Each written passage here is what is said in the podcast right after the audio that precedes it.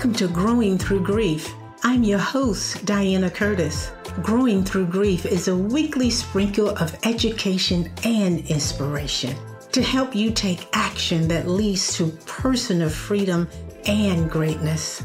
I share powerful conversations with grief experts, spiritual advisors, and other courageous souls in this transformational podcast. I believe with the right support and the power of community, you can eliminate unnecessary, prolonged grief. I'm here to teach you how to normalize, recognize, and use grief as a growth tool. I've been a champion for growth for decades since the loss of my mother. Together, we are growing. I'll give you weekly tips and small steps that will move the needle forward so that you are experiencing a healthy inner relationship with yourself. Let's get started. So, welcome back, everybody, to the Growing Through Grief podcast. I am more than excited for to have this conversation and i'm just going to dive right in i'm having a conversation with jane duncan Rogers. I want to get that exactly right because that's what she said her name is. And that's what we're going to introduce her as. So I'm having a conversation with her. It's slightly different from what I've done in the past, but I'm excited for this. And I say different because this is one of those things that we don't really think about as we should. So Jane is going to give us some information in terms of, well, I won't even tell you what Jane is going to give us. Let it be a surprise. Jane has this nonprofit. It is before I go solution. So that should give you a little bit of a hint, right, Jane? That's right. yeah. So let me just go ahead and introduce you and you can share what else you would like to share with everyone. Welcome. Thank you. Thank you. Great to be here. Great to be here. Yeah, yeah. So, what did I miss in terms of your introduction? Everyone knows that you're from somewhere around the UK with that accent, right? that's right. Yes, I'm from the Highlands of Scotland. So mm-hmm. um, that's about four hours north of Edinburgh. Most people know where Edinburgh or Glasgow are. Um, yeah, so, well, I think the connection with grief about Before I Go Solutions is a not for profit and we help people to make good end of life plans. Now, you wouldn't normally think that is associated with grief, but how I got into it is very much associated with grief. Um, because my husband died in 2011 after a year of um, living with cancer together. And at the time, I was working as a, a coach, a small business coach. And well, you know, when something like that happens, everything changes. And but I was also a writer. I already had a blog and I knew that I would have to write about this one day. And sure enough, one day I did wake up. It was just like in the novels. I woke up and I thought, oh my goodness, I have to write now. And that's exactly what I did. And I ended up writing my first book, Gifted by Grief, uh, a true story of cancer, loss, and rebirth. So it was like a memoir. And I was speaking in that about all sorts of things about the effects of the death, the run up to the death, the actual death itself and what happened and what happened for me afterwards. And you know, it was full of, well, I thought it was full of spiritual awakenings that people would, other people would enjoy. But what they actually liked best was a chapter about the questions that I'd asked my husband before he died. Now, this, this, these questions were things like, what kind of coffin do you want and how do you want to have your body dressed and what are your passwords i mean pretty hard hitting questions when you're talking to someone who knows that they actually only have a few months left to live. We knew that by this point. Mm-hmm. And a friend had sent these, these questions in an email, and she actually had to send the email three times because neither of us wanted to look at it. but here's the thing when we looked at it and when we answered these questions together, even though the topic was his end of life and we knew it was going to happen, we actually had a good time doing it.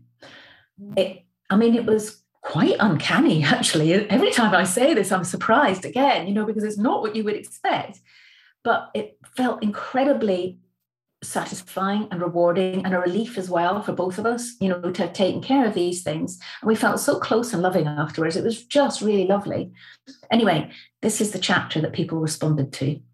The readers readers told me I need to answer those questions too. And that basically was the beginning of Before I Go Solutions, where we now help people to get their end of life plans and done and train other people as end of life plan facilitators. And that's yeah. since six years now. So that's how I got into it. yes. Wow. That was a lot. And I want to take a minute to unpack some of what you said. What mm-hmm. landed for me, number one is you said that people don't think about grief and death going together. But that's what led you down this path of losing your husband. I also heard you say, we went through cancer together. Mm, yeah. Together. Yeah. And I'm just curious, would you share a little bit about what that looked like for you?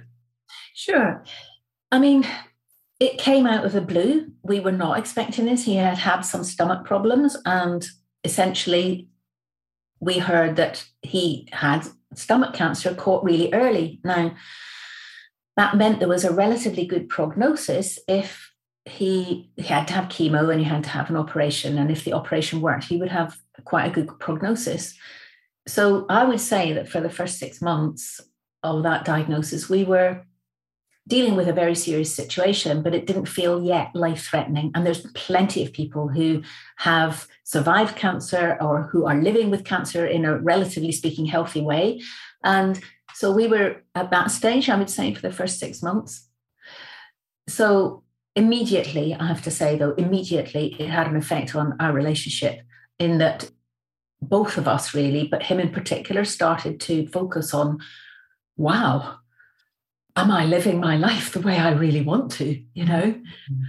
because there's nothing like facing the end to help you get clear about what's really important. Mm-hmm. So I look back now and I see that that last year that we had together, which was about 14 months actually, it was probably the the most loving and the most satisfying in our whole 20 year marriage, even more so than the first year. And you could expect the first year to be really good, can't you?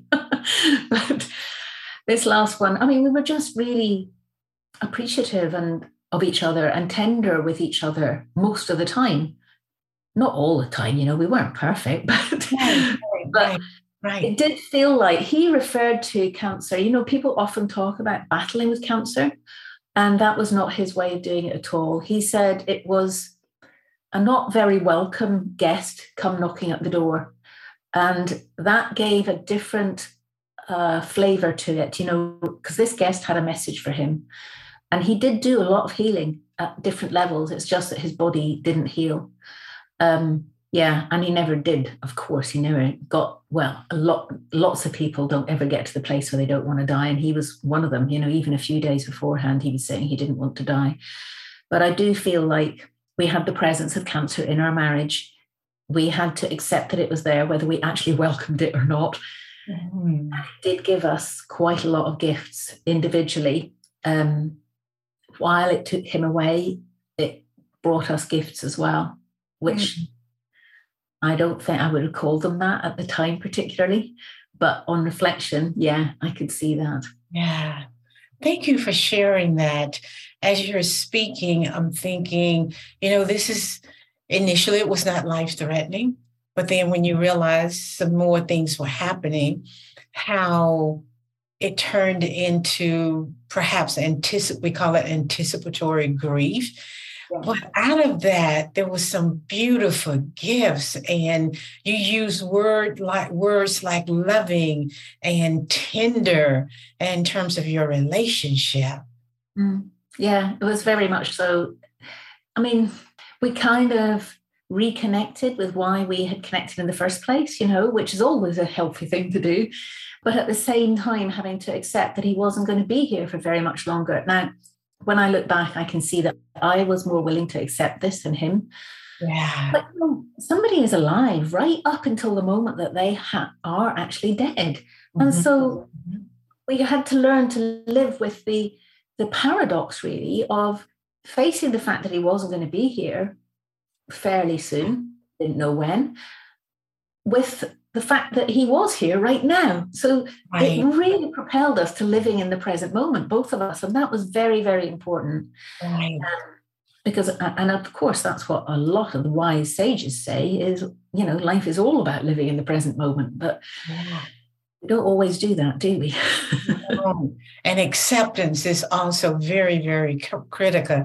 So I would be interested in knowing what lessons that you learn about i wish we had lived life differently before this mm. came about the things that you shifted once you knew that life was changing for the two of you what yeah. did it feel like what, what did you tell yourself i wish we had done what more well, um, on a practical level, uh, we wished that we had taken more time or more weekends away to explore Scotland, which we hadn't done. We were so busy doing exciting things at home that, which was wonderful, but it meant that we had missed out on, you know, some travelling and exploring Scotland was what we had wanted to do. But to be mm-hmm. honest, we were having a bit of a hard time when we when he was diagnosed, and I was getting to the point where I was going to have to say something about, you know, things have to change, otherwise I'm going to leave, sort of thing. Right. And um, I never did get to that point because this happened first and it rejigged us to the point where I would say he had been a bit of a lost soul spiritually and he found his way again with this major uh, kick up the backside, is what we would call it over here.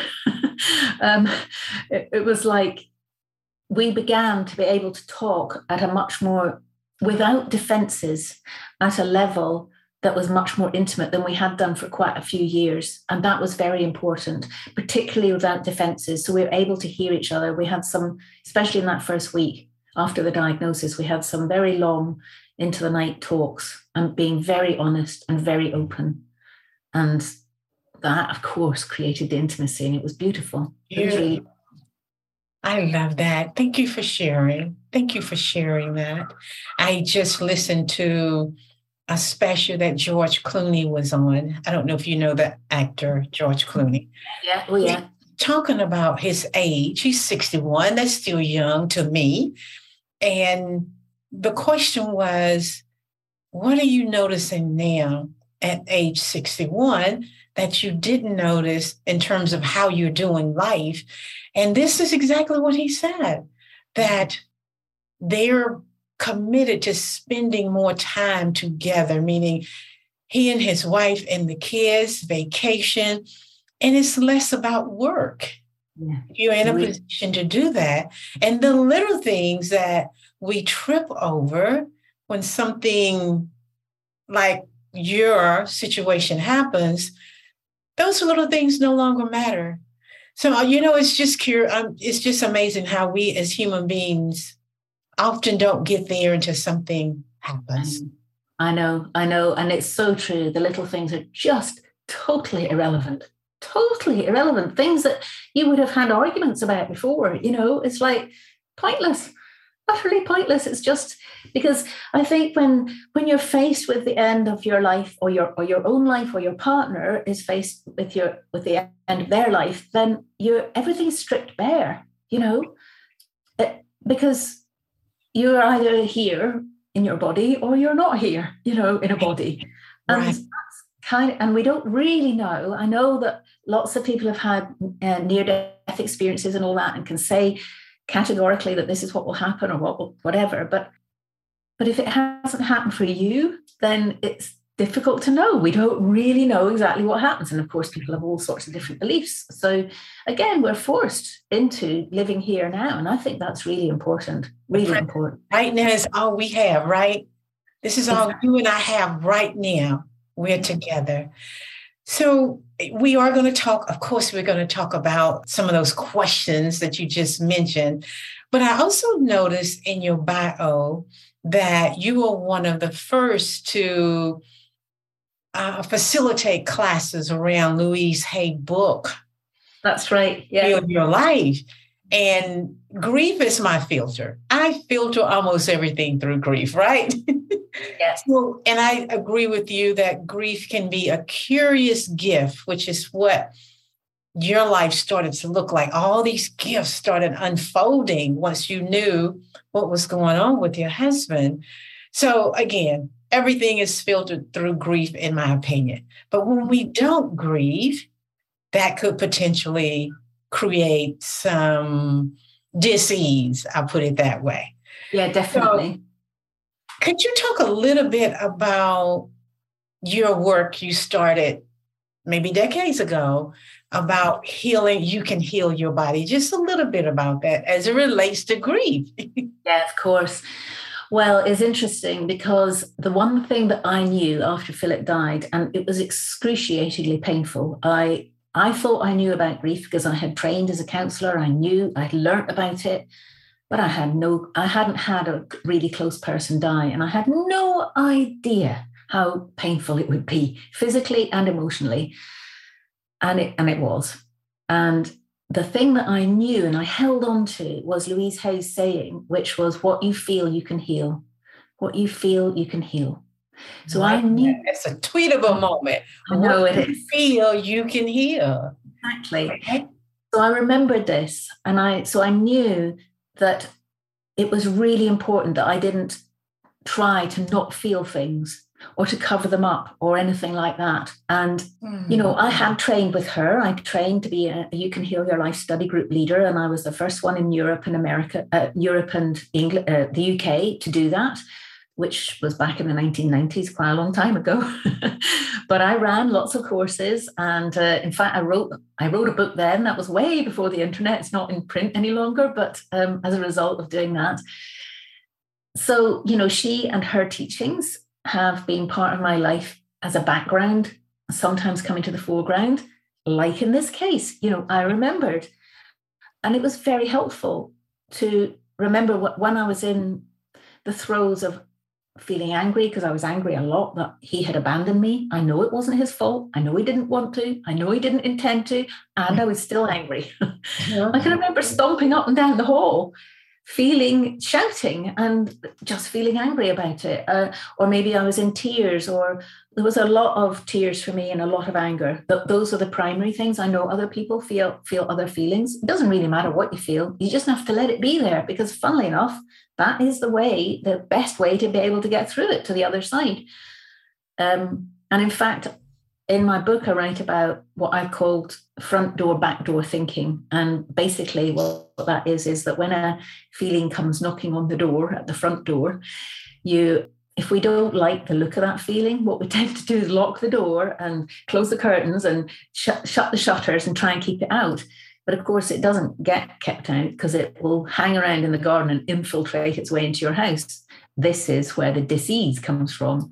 Mm-hmm. So, what I realized I had, I reflected back on this afterwards and I realized that what I had been doing was when the feelings came that I didn't want to feel, I opened the doors and I opened the windows, but I opened the back door of my house as well so that the feelings could come in and they could be there for however long they needed to be there and then they could easily go again. And that's exactly what happened. It's exactly what happened. It's like a lot of our problems i think come from resisting and trying not to have what is happening you know yeah. but if you're able to accept it or just let it be there then it will be there for however long it needs to be there but it will change it will change mm-hmm. Beautiful. Thank you for sharing that. The word abandonment really resonates with me. And you were an adult when your loved one um, transitioned. I was three when my mother died. And mm. I thought abandonment was a feeling, but it's really a thought. So that's exactly what I thought. She abandoned me, not consciously, a three year old has no idea, but she mm-hmm. didn't show up again, right? and there was no one to talk to me about what was going on. So abandonment was big. But I also love how you mentioned anger. Mm-hmm. That mm. can really destroy the body if you don't process it and let it in the front door and out the back door, right? exactly, exactly. And you know, I think I I know that quite often people will associate um, anger as a bad thing and certainly not to be associated with grief but but in my experience that's that wasn't the case and i knew that i just if i was angry i just had to be angry you know and i was often. And it sometimes led to awkward moments but you know what? I didn't care. I didn't care if i walked out in the middle of a meeting because i was upset or angry or whatever. I didn't care if i had to rearrange um, a, a, meeting at, at, short notice. All of these things happen, by the way, quite often. Because nothing mattered. Nothing mattered other than the fact that my husband had died and I was devastated. And, you know, everything got filtered through that, basically. Exactly. And of course, it did began. I can't say it got better. What what happened, and you'll probably recognize this, is that the length of time between the bad days got longer that's the change that happened.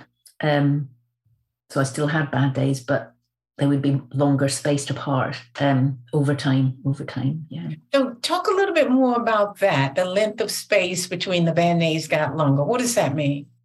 Well, basically, in the first throes of grief, and especially after the funeral had happened and everybody had got on with their own lives, right?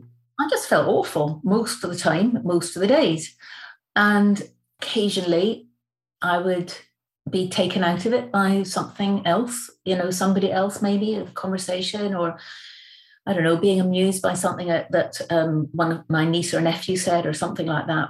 But generally speaking, it was horrible for a long period of time. For for a long, I thought it was a long period of time for me, and then I began to notice that I had that maybe there would be a day where actually it wasn't quite as bad as it had been. And then those days started, there started to be more of those. So that's really what I mean. So even, uh, I mean, now, now it's 11 years on since he died. And, you know, I was in a situation just last week where I was in a meeting with people and this was a business meeting. I was talking about what was happening in the business. And I suddenly realized that it was 11 years since he had died and tears came to my eyes, you know. Now, that's not because I'm still grieving because I'm not. I have married again and I'm incredibly happy. And I know that Philip, who was my husband, he would have been delighted for me to be married again. Yes. But but you know he was a part. Philip was a part of my life for a long period of time, uh, and sometimes I'm still touched by that. Yes. But the the times in between that are longer, much longer, of course. Now. Thank you, thank you. Are you feeling invisible? Are you sliding through life feeling hopeless and wishing someone will come along and save you? Is it time to stop wishing and time to get busy living life, creating what you desire, living a victorious life of fulfillment in a community with other compassionate hearts, healing, growing, transforming into your greatest potential? Sign up now for the next course, Growing Through Grief System, a holistic and compassionate approach to limitless growth and healing. Visit www.coachingtotheheart.org to learn more. Celebrate yourself, your life, and your legacy. We are growth seekers, mastering the game of life and creating a different reality beyond grief and loss. So let's shift gears a little bit.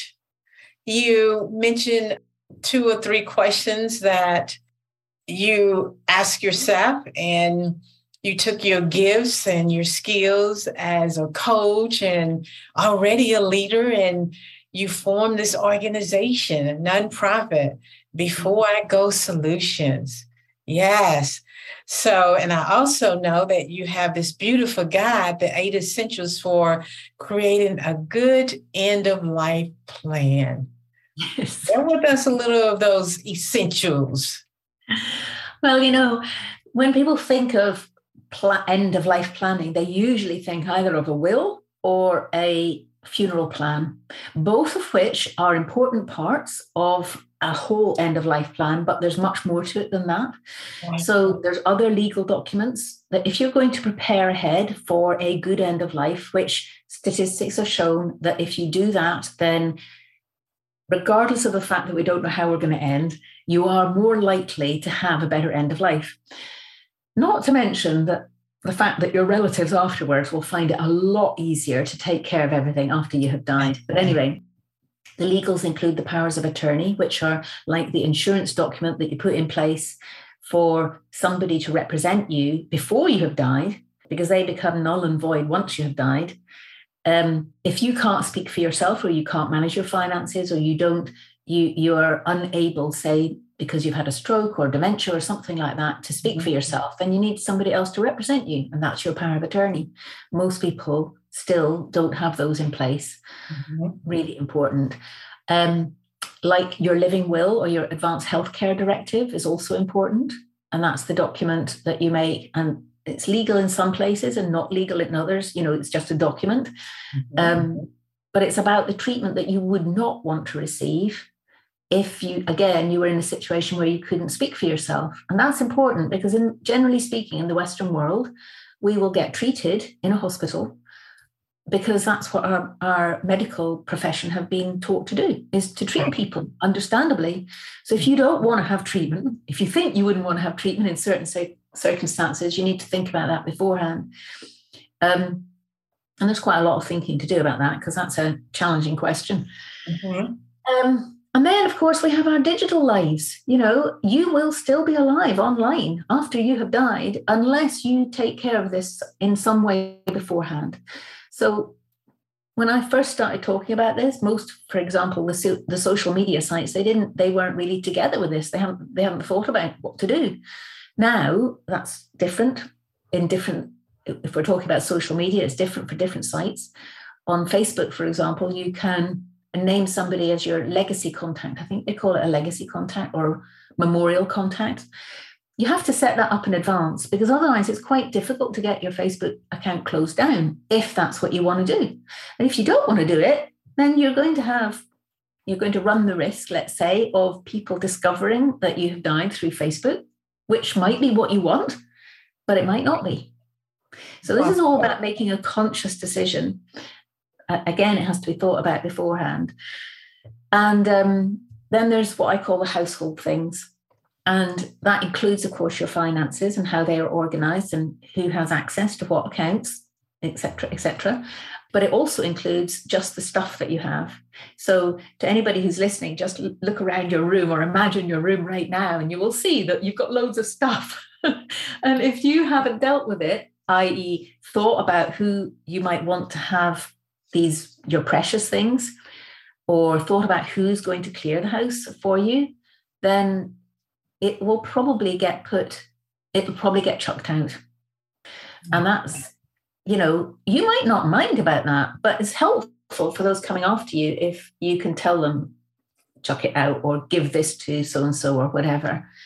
Um, because the thing about grief is, as you know, I'm sure, it's much more difficult to make decisions when you're grieving and if you if you are somebody who's the executor of somebody's will or you're responsible for uh, taking care of the fact that this person has died and there's everything left over to be tidied up it's hugely helpful to have ha- to just be able to follow instructions. So for example when my mum and dad died they had left there before i go workbooks because they were good students of mine, of course. So they had left their workbooks with all their questions answered, and all I had to do was go and have a look and see what it was that they wanted.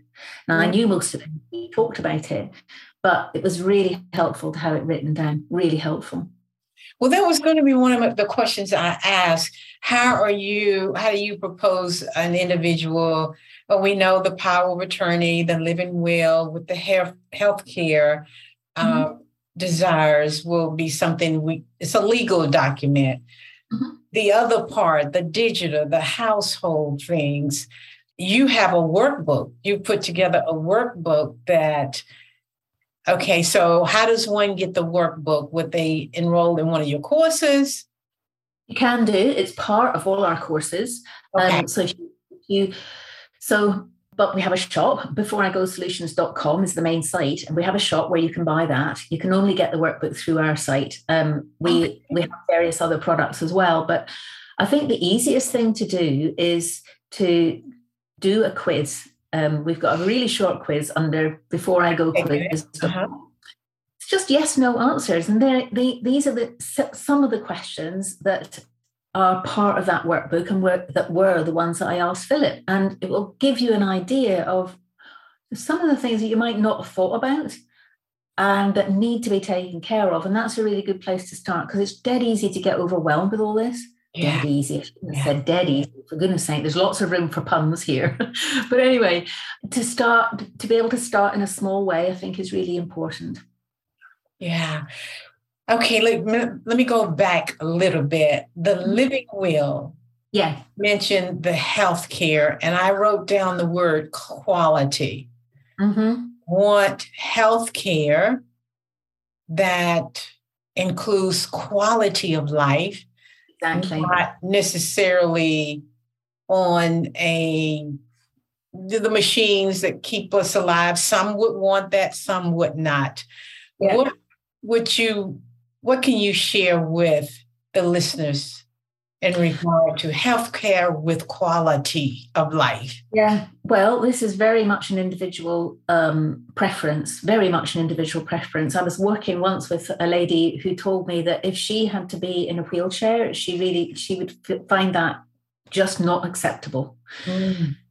But she went home and she told her husband about all this, and he said completely the opposite. He said he wouldn't mind that at all because he would think he thought he would be getting looked after then, and that was very important for him. You know, yeah. now, you know, those are pretty, you know, those are not life-threatening situations to be in a wheelchair, but for this particular woman, it was not going to be okay.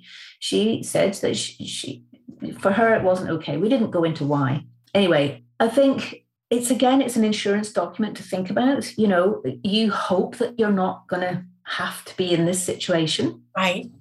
But we hope that about our house not being burnt down, don't we? And we have insurance for that. Right. if you think about it like this, then it's sensible to put in place what your wishes are. And of course, they might change. You know, your wishes at age 40 or 50 are probably going to be different from if you're 70 or 80. And so they'll change. So it's in that sense, it's a living document, hence a living will. But I think the thing that is really challenging with this is to think through the kinds of situations that would be acceptable to you and not. And that's, of course, why people don't want to do it. So I have a tip. and the tip is instead of imagining yourself in the future, not able to do this, not able to speak, not able to move, or whatever it is, just imagine if it had happened to me yesterday, given the circumstances of my life right now, what would I want to have happen? So you know, I'm 65. I think right now that if I was um, paralyzed, unable to speak, in a coma or whatever, and I've led a full life, it wouldn't be the end of the world if I didn't have any more life, right? So I've put that down in my advance directive. Yeah. But if I was 45 or if I was 55, I think I'd be thinking differently, you know? Mm-hmm. Mm-hmm. And certainly some of the more older people that I've worked with, it maybe in their 80s, they are often, I've had a good life, you know, I don't need to have any more. Yeah. But we have to think this through to yeah. be able to be clear enough to have the conversations with our family, because our family might not agree, and to get it put in writing. Really important that. Mm, yes, thank you.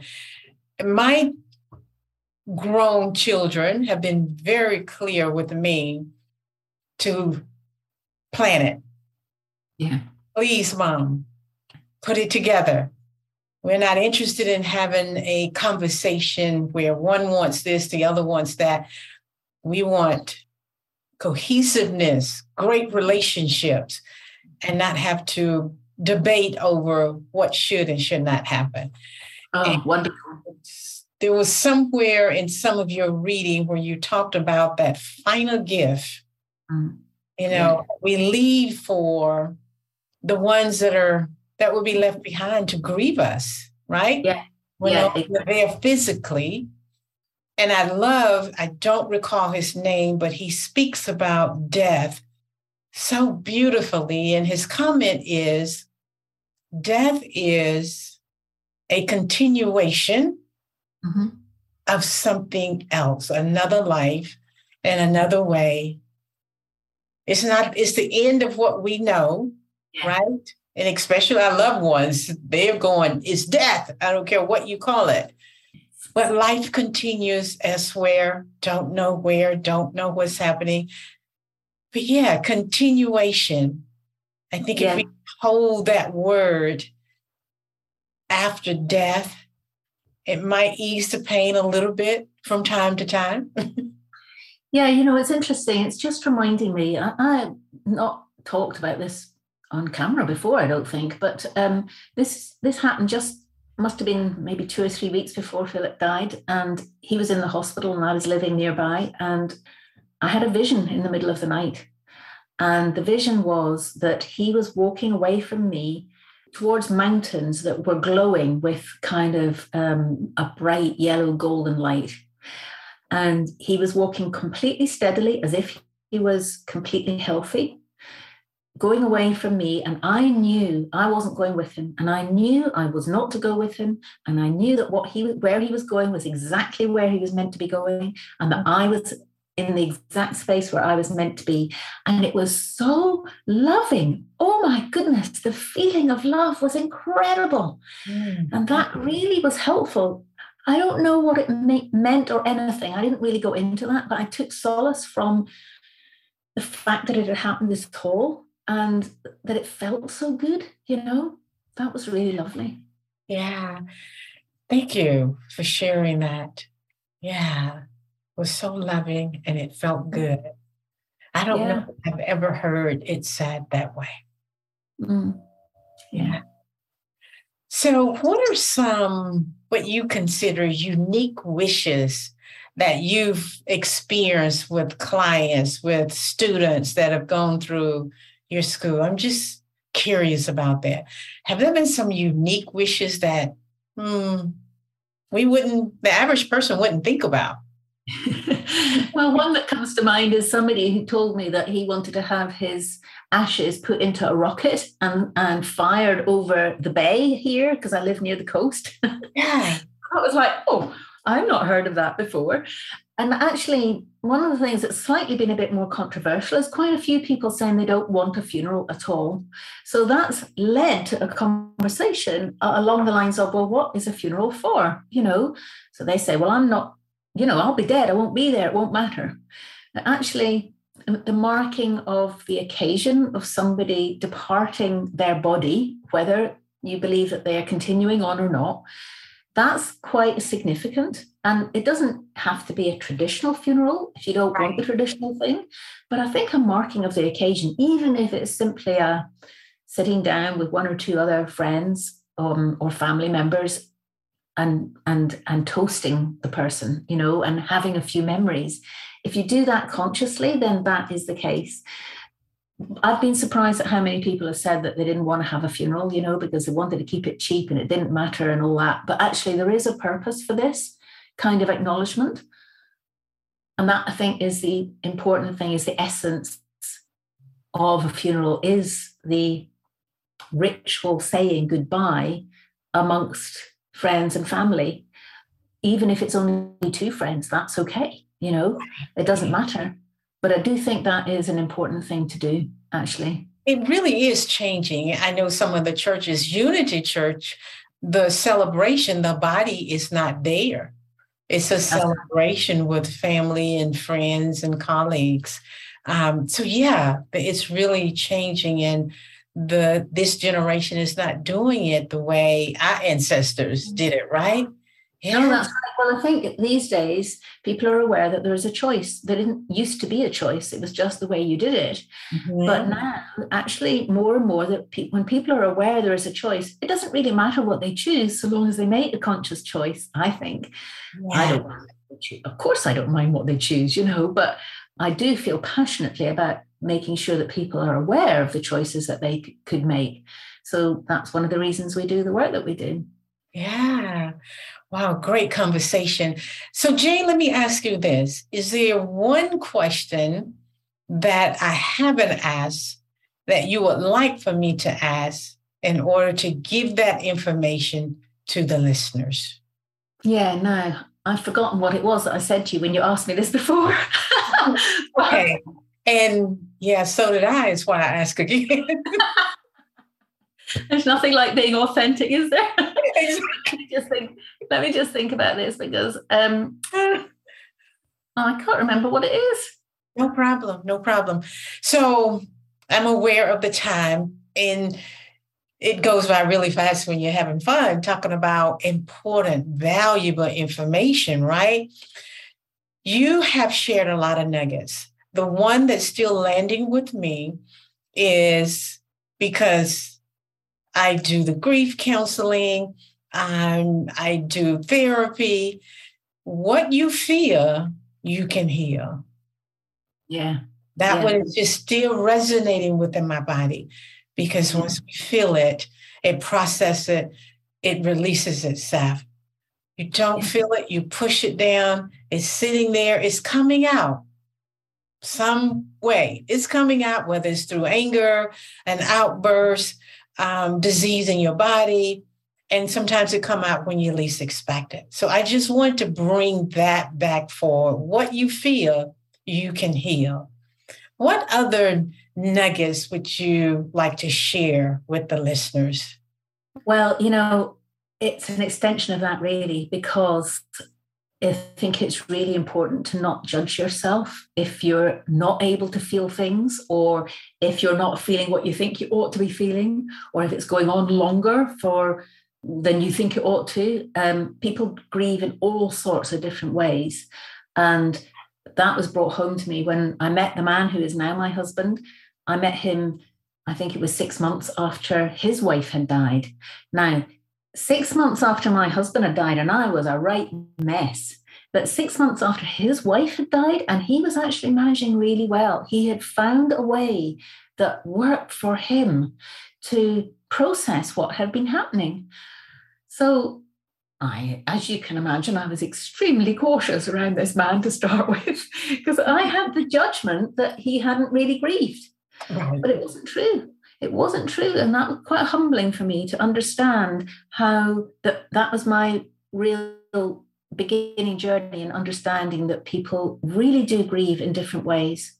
And unless it's causing problems in other areas of your life because you're sitting on the feelings or whatever it is that's happening um, then feeling the feelings is is and even if that includes feeling numb okay or not feeling anything that's okay yeah. The best thing that I think we can do with ourselves is be tender and kind and loving towards ourselves, particularly when we're grieving. I agree. I'm one of those people who believe that grief never goes away. We mm-hmm. just carry it more gracefully from one season to the next. And That's it softens. Yeah, it softens. And as you said, the band-aids are, you know, they're so far apart. Um, they get further and further apart. But yeah, it's been decades since my mother died, and I still miss her. So it never goes away. But it, there's just such grace there with to hold me when it shows up. Oh, that's lovely, isn't it? Yeah, yeah, it is. It is. Well, wow, that went by absolutely too quickly. yeah, I know. I know. I know there's so much more we could talk about. Just to remind the listeners, there is a workbook. It's before I go solutions.com. I'm sure there's more information. I am going to get my workbook to at least start the process. Of course, I have the will, the power of attorney, but there's some missing pieces to here for me. Yeah. Just listening yeah. to what you said.